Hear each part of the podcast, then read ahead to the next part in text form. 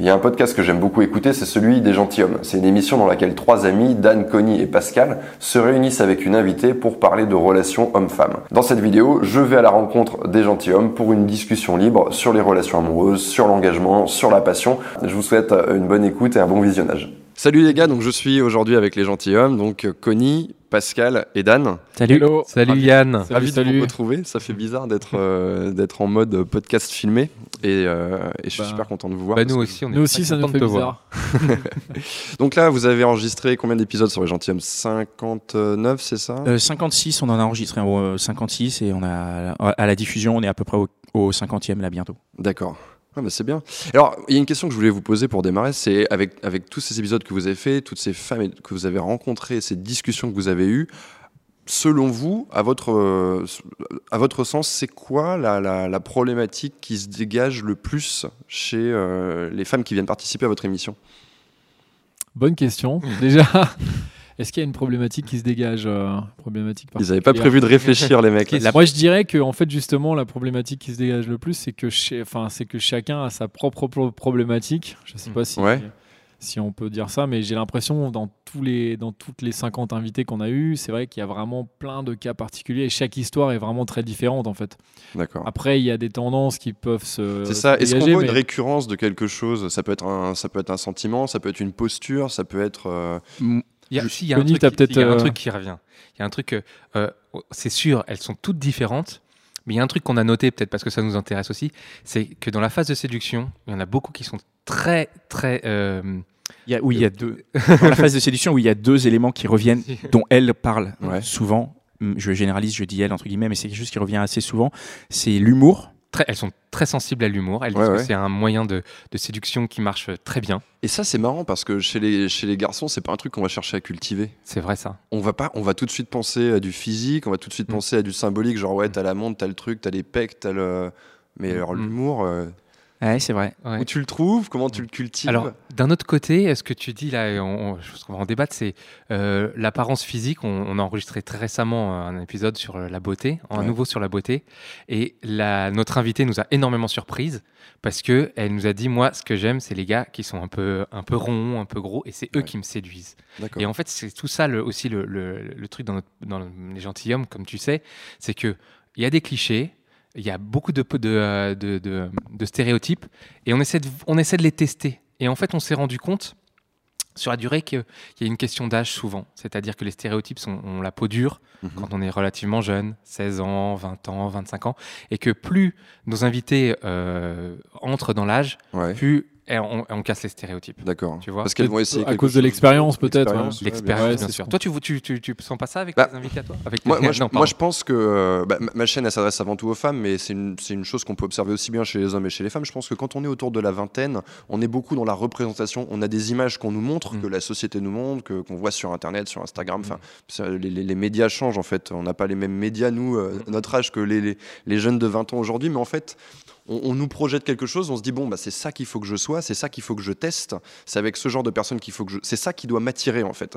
Et peut-être qu'effectivement, vous avez peut-être remarqué ça chez vos auditrices, mais voilà. Et même pour aller plus loin que ça, on a beaucoup parlé souvent de l'impact de la pornographie. Ouais. Et vraiment beaucoup. Oui. C'est-à-dire que on se rend compte au moins. Alors ça c'est moins dans la séduction que dans le rapport sexuel évidemment, mais ça formate énormément. Les garçons et les filles qu'on a rencontrées nous ont dit souvent qu'elles en souffraient. Ouais. C'est-à-dire que cette image, la position de la femme dans la pornographie, qui est très objectisée en fait. Voilà, rentrons pas dans les détails, mais l'idée c'est que c'est ça, c'est que on se rend compte que la pornographie joue un énorme rôle assez négatif dans les relations hommes-femmes, parce que ça fige les choses et ça les fige d'une manière qui correspond ni à l'un ni à l'autre. Ouais. Alors, est-ce que toi... Non, mais moi, ça me donne envie de poser une question. Vous, selon votre expérience, mais votre expérience d'homme en général, qu'est-ce que vous conseilleriez qu'est-ce que vous auriez envie de dire à une femme, par exemple, sachant que la plupart des femmes se trouvent... doivent affronter ce problème. Mon mec regarde de la pornographie. Ils consomment de la pornographie dans notre couple. Est-ce que c'est bien? C'est pas bien?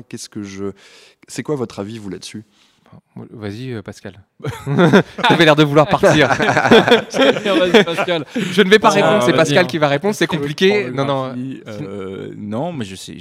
Parce que nous, ce qu'on voit, c'est qu'on se rend compte que c'est le dialogue qui prime. Ouais, le dialogue le plus important. Exactement. Moi, je dirais regarder à la limite des films porno, mais à deux. Bien sûr. Ouais. Et parlez-en, en fait. Parce que le pire, et ça, c'est quelque chose, c'est vraiment de le regarder chacun dans son coin et de se dire, il faut que je fasse comme ça. Et que de croire en fait que c'est du vrai alors que c'est pas du vrai. Non, mais après ça dépend comment tu regardes du porno. Moi quand je regarde du porno, c'est pas pour apprendre quoi que ce soit, c'est pour Oui, mais après toi tu as quand même une expérience aussi. Une certaine expérience si tu as 20 ans ou même moins, en fait tu as beaucoup moins d'expérience et tu peux penser mais que ça dépend comme comment ça, et pourquoi tu consommes du porno. Moi je pense aux femmes qui suivent ma chaîne et qui font le constat que leur homme regarde du porno et qui ont cette sensation elles prennent ça un petit peu comme pas comme une tromperie mais en se disant voilà, il me fait pas autant l'amour, pourquoi il regarde du porno à côté, je comprends pas. C'est autre chose. Pour moi, le porno, c'est pas incompatible avec une relation de couple. Je sais pas ce que tu leur dis, mais tu vas nous dire ce que tu leur dis. Mais nous, de l'expérience qu'on a, c'est faut en discuter, quoi. Exactement. Mais moi, je suis complètement d'accord avec ce que vous dites, les gars, parce que à partir du moment en fait où tu inclus l'autre là-dedans, t'as pas ce côté il fait ça sans moi. Parce que je pense que les mecs, ils ont ce réflexe dans un premier temps en se disant bon, ça va pas être très bien vu, je vais pas en parler. Nous, on n'aime pas parler. De toute façon, on n'aime pas parler. Je pense qu'on peut. Enfin, je fais une grosse généralité. Non, mais je fais. Vous parlez beaucoup parce que vous faites un podcast. Et là, je fais un peu une généralité, mais c'est vrai que les hommes, on leur fait toujours un peu ce reproche. Ils ont du mal à communiquer sur les choses. Et donc, je pense que les mecs commencent à regarder ça dans leur coin et ils vont pas avoir ce plus t'attends en plus c'est bizarre de le faire quoi. Ouais. Mais par contre de le regarder ensemble je pense que ça peut être un truc intéressant. J'invite d'ailleurs, je vous invite à le faire. Mais d'ailleurs, ça peut être les femmes qui peuvent être à l'initiative de ça. Moi je pense que c'est pas une chose qui va perturber les mecs. Encore une fois, je fais une généralité mais les hommes sont on va dire que la plupart des mecs ont l'habitude de regarder du porno. Ils vont sûrement être ouverts. 95% des mecs, j'en sais rien. Mais ils vont être ouverts, c'est pas un truc qu'ils vont fuir. Ouais.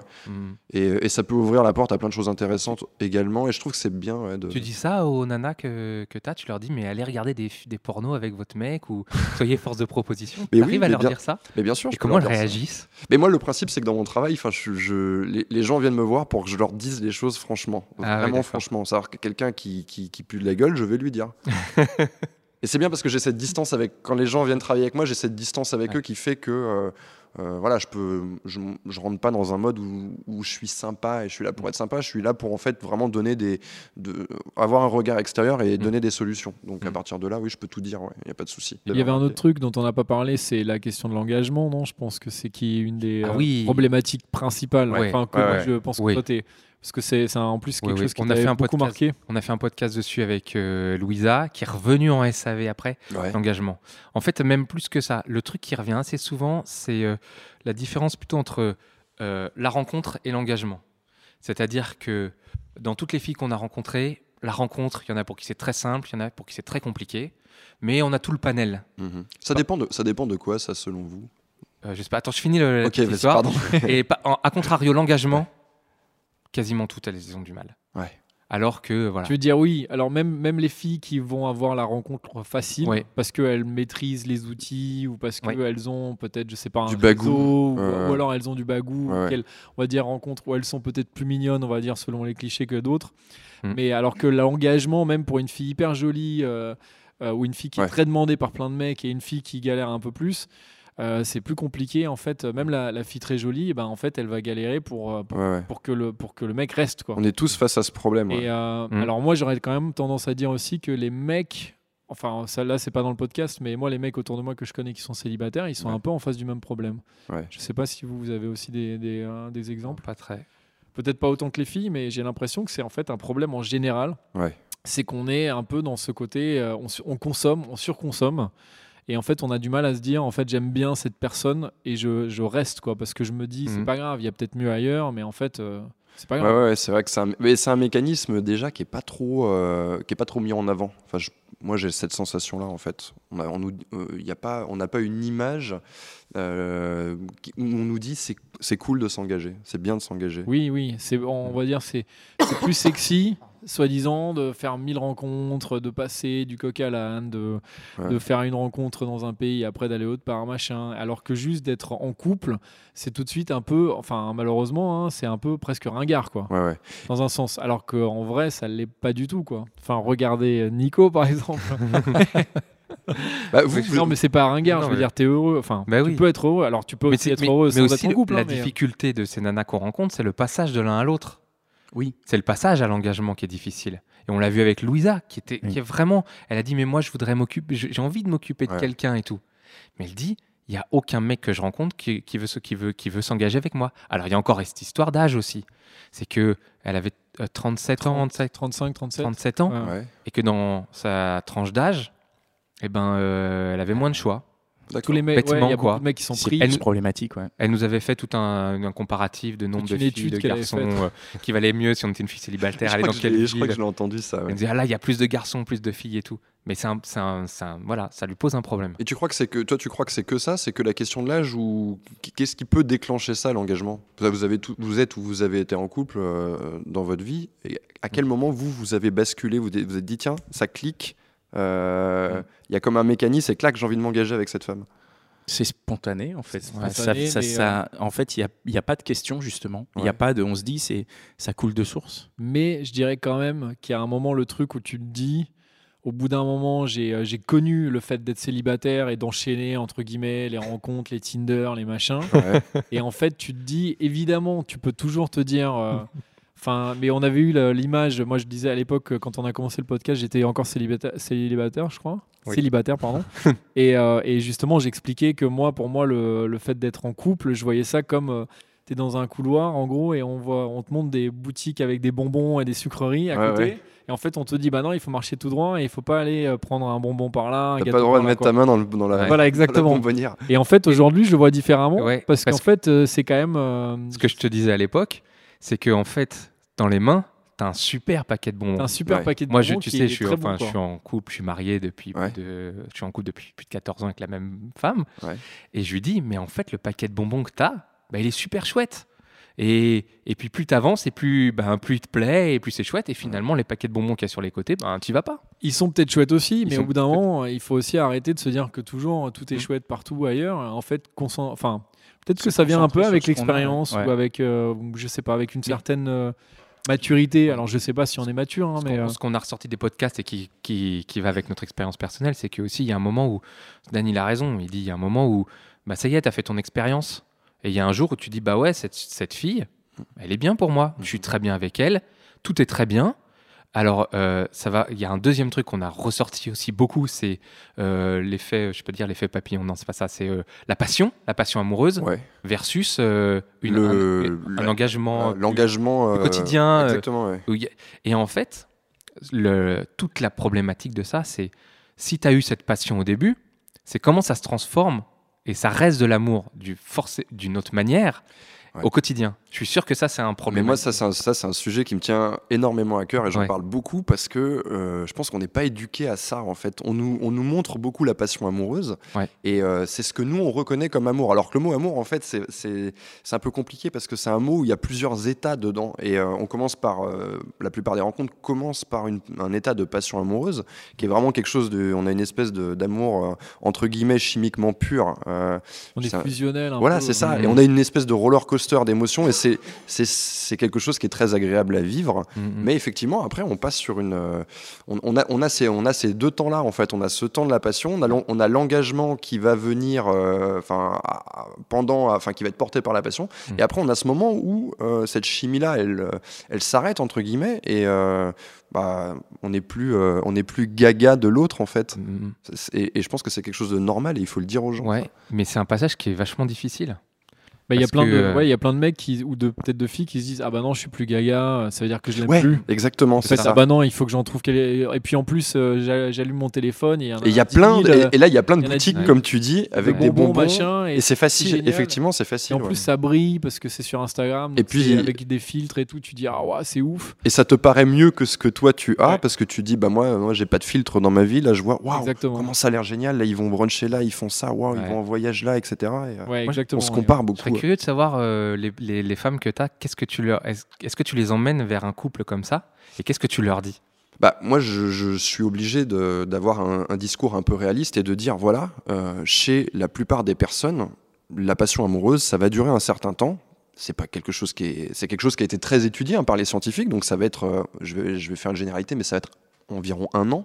Il y en a, ça va être 8 mois, 6 mois, il y en a, ça va être un peu plus. Mais en fait, tu peux pas rester en permanence dans un état d'extase. Ça va à l'encontre de la définition même d'extase, en fait. Et du coup, tu es obligé de préparer ce moment-là, en fait. Et le problème que les gens ont la plupart du temps, c'est que la passion décide pour eux. C'est-à-dire que quand on fait une rencontre, on va accéder facilement à cet état de passion amoureuse, donc ça va forcément être génial, même si la personne, c'est pas un bon partenaire pour nous. Et on se retrouve avec cette personne, et à un moment donné, clac, ou chez lui, ou chez moi, il y a cette passion amoureuse qui s'arrête, et là on arrive dans... on a ce passage qui est difficile, où on doit aller sur quelque chose de plus profond et plus durable, mais aussi un petit peu plus sage, je pense qu'on peut qualifier ça de sage, enfin, en termes d'intensité d'émotion, et ça demande un travail aussi, et il faut amener des projets là-dedans, et c'est vrai qu'à ce moment-là, si on n'a pas choisi la bonne personne, on se réveille à côté de quelqu'un, on se dit, mais qu'est-ce que je fais là, quoi? Ouais. Et là, c'est vrai aussi bien pour les femmes que pour les hommes, ça. En fait, plus mon couple a avancé, et plus je trouve que les valeurs, c'est important.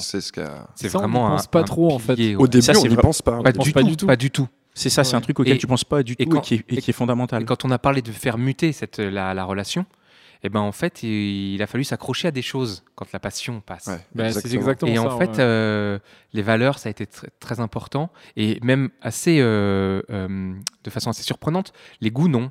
Beaucoup moins. On a des goûts en commun. Tout à fait. Mais c'est pas les goûts qui ont fait notre couple. Ouais. Bon, j'ai des goûts. Voilà, j'ai des goûts. Quand tu parles de goûts, ça veut dire quoi, genre ce que t'aimes, par exemple, les films, culturels. Culturel, ouais. Ouais. Oui, c'est vrai que les goûts, ça peut être beaucoup plus large que ça. On a un peu le cliché, d'ailleurs, qui a été amené, je pense, par certains trucs de rencontres, comme d'algorithmes, là. Je sais pas si on peut dire, adopte un mec. Tu peux, bien sûr. Ouais. Où justement, tu dis, bah moi j'aime bien les films, les comédies, et j'aime bien le hard rock. J'aime bien, tel type de film. Et du coup, tu te dis, bah il y a une fille qui va te liker parce qu'elle se dit, ah ouais, lui aussi, il aime tel groupe. Et en fait, c'est un peu absurde. C'est absurde pour de vrai. Enfin, moi, typiquement, ma copine, en ce moment, on n'a pas du tout les mêmes goûts et on s'entend hyper bien. Et justement, elle me fait découvrir des trucs. Moi, je lui fais découvrir des trucs. Et après, moi, j'ai déjà connu des filles qui avaient le même goût que moi. Et en fait, c'est chiant. Alors après, ça peut être bien aussi, hein, mais je pense qu'en effet, c'est pas très important, comme tu dis. C'est pas le plus important. Mais les valeurs, c'est vrai que ça, pour le coup, je suis très d'accord avec. Je suis complètement d'accord avec vous. Ouais. Moi, c'est ce que je dis aux personnes avec qui je travaille, c'est qu'effectivement, des goûts. En fait, tu prends un exemple tout bête. 2 personnes qui adorent le même artiste et qui se rencontrent, ils vont être contents d'adorer les Rolling Stones, par exemple. Puis au bout de 5 minutes, comme ils connaissent tous le sujet par cœur, la conversation, elle s'essouffle. Alors que 2 personnes qui ont des goûts différents, ils vont apprendre l'un de l'autre. Et quand on prend des couples qui ont une longévité, si je prends par exemple les couples autour de moi qui ont une grande longévité, on va dire 10, 15, 20, 25 ans, à la base, ils se trouvent des goûts en commun en étant ensemble. Mes parents, par exemple, se sont trouvés des goûts en commun en étant ensemble, mais à la base, leur passion et ce qui les occupe le dimanche est complètement différente. Et alors, qu'est-ce qu'elles te disent, elles, les filles, quand elles comprennent qu'il va leur falloir un mec bien pour elles, ça peut être quoi leur critère?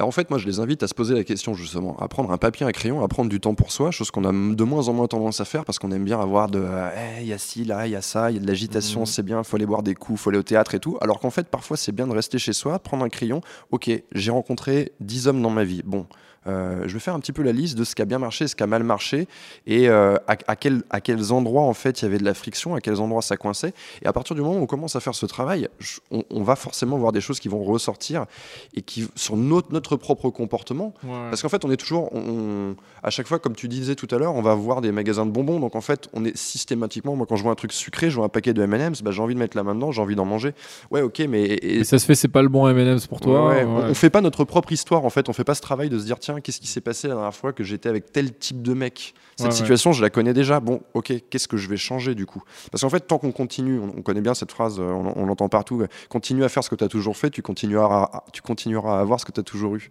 Et la question, tu dis que les personnes se disent qu'est-ce que je vais faire pour changer, mais est-ce que les gens ont vraiment envie de changer ? ils vont pas nécessairement changer, c'est juste qu'en fait ils vont éviter de retourner, enfin ils vont éviter en fait que de répéter le même cycle.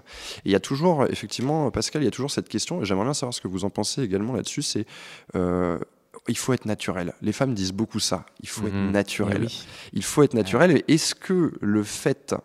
Moi, j'ai ma façon de penser à ce sujet. Est-ce que le fait de réfléchir un petit peu avec qui on va et qu'est-ce qu'on fait, ça vous te rend moins naturel? Mais c'est peut-être ta nature de réfléchir, en vrai.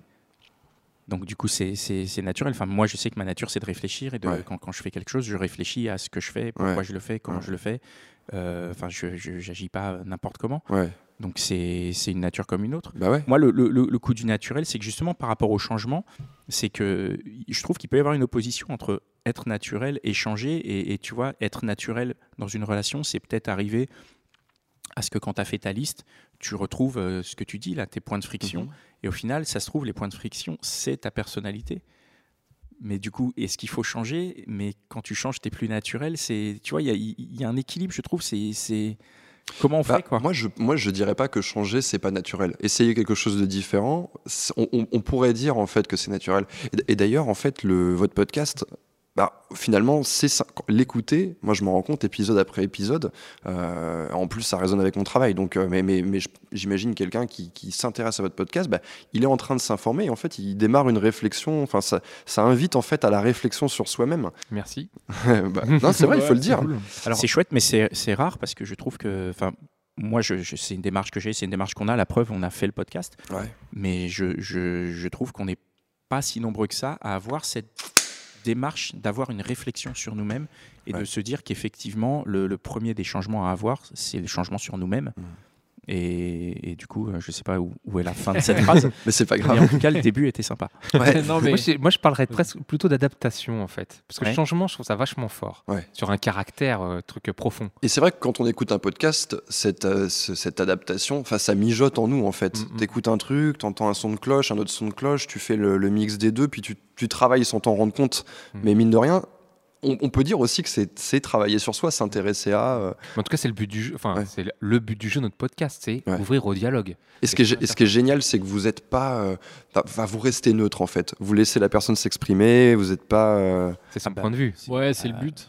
C'est le but. Enfin, nous, c'est ce qu'on veut. C'est quelque chose que... Enfin, je sais que nous, on le fait parce que c'est quelque chose qu'on ne retrouve pas ailleurs. Ouais. On parlait d'engagement tout à l'heure et sachant que mes vidéos sont regardées par les femmes et que vous avez rencontré beaucoup de femmes dans le cadre de votre podcast, est-ce qu'il y a quelque chose que vous aimeriez dire justement pour les femmes qui ont des difficultés à faire s'engager un homme ? Je sais que moi, j'aimerais bien entendre votre version à vous. Je veux dire.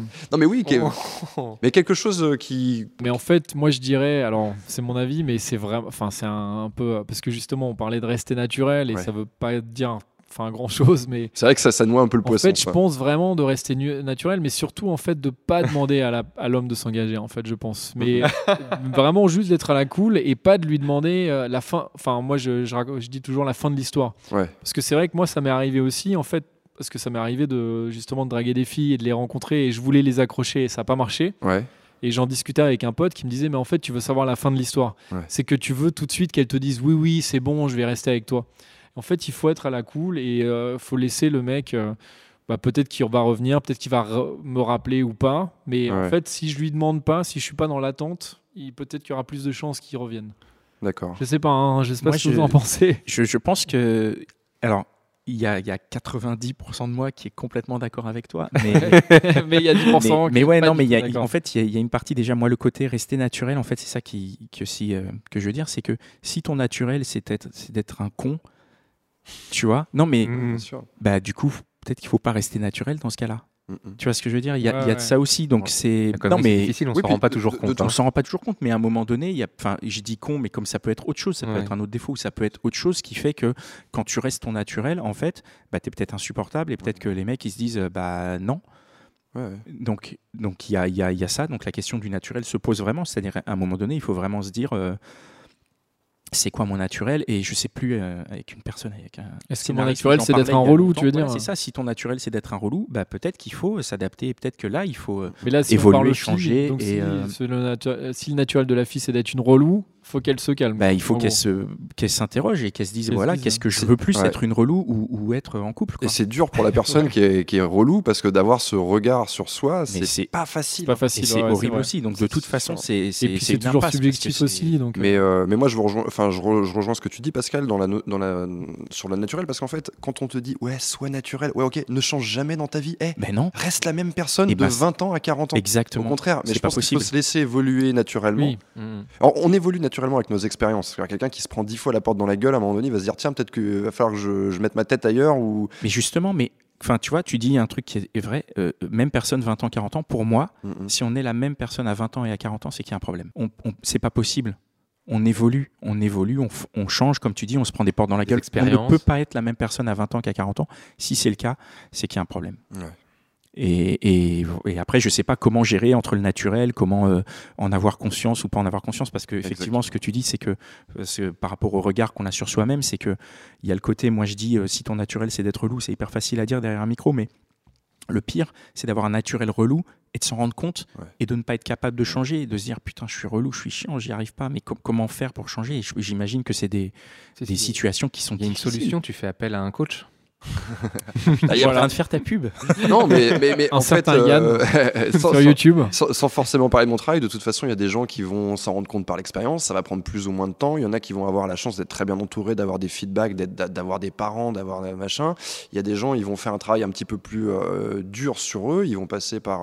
Il y en a, ils vont avoir besoin d'aller voir un psy. Il y en a, ils vont passer par du coaching. Enfin, il y a plein d'axes en fait différents pour se remettre en question et avancer. C'est différentes formes de dialogue. J'ai l'impression quand même, non? Ouais, c'est différentes formes de dialogue. Mais bon, qui ont toutes. On souvent les gens qui. Par exemple, quelqu'un qui va chez un psy et quelqu'un qui vient chez moi, c'est pas du tout la même chose. Moi, je suis pas psychologue, j'ai pas du tout de diplôme dans ce domaine et je ne cherche pas à faire la même chose. Mais c'est quand même des gens qui, à la base, veulent résoudre des problèmes pour eux.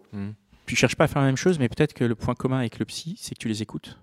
Oui, c'est vrai. Parce qu'il y a beaucoup de. C'est vrai. Et moi, c'est aussi une sensation que j'ai, c'est qu'on est à l'écoute. Enfin, on est à l'écoute. On est à l'écoute et quand nos invités viennent. On est vraiment à l'écoute, tu vois. Là, tout à l'heure, on a fait un enregistrement. Ce que je disais, il y a eu un long moment où je disais rien, parce que j'écoutais en fait. Et c'est chouette. Et il faut se laisser écouter. Il faut se laisser, et je pense que les gens devraient cultiver ça. D'ailleurs, je trouve que c'est le bon moyen de terminer cette interview, plutôt ce dialogue. Si vous voulez écouter Les Gentilshommes, c'est très simple. Vous allez sur n'importe quelle application de podcast. Spotify peut-être, j'imagine. Spotify aussi. Partout, vous tapez Les Gentilshommes, vous vous abonnez, vous écoutez. Moi, j'ai mes épisodes préférés. Je sais que. C'est quoi ton épisode? C'est celui avec le prince charmant. Vous avez interviewé une femme, mais qui était beaucoup d'humour, d'une drôlerie et d'une intelligence fulgurante. Franchement, je l'ai réécouté une deuxième fois. C'est pour vous dire. J'étais en vacances et je me suis dit tiens, je vais le réécouter. Donc, voilà, abonnez-vous à l'émission, écoutez, dites-leur en commentaire ce que vous en pensez, partagez avec un max de gens. J'espère que cette vidéo vous a plu. N'hésitez pas à remercier Les Gentilshommes en commentaire. Merci à vous de m'avoir accordé. Merci à toi, merci beaucoup. Et puis à bientôt. Enfin, moi je vous dis à bientôt, je vous écouterai le soir dans mon lit pour m'endormir. À bientôt Yann, merci. Salut. Ciao.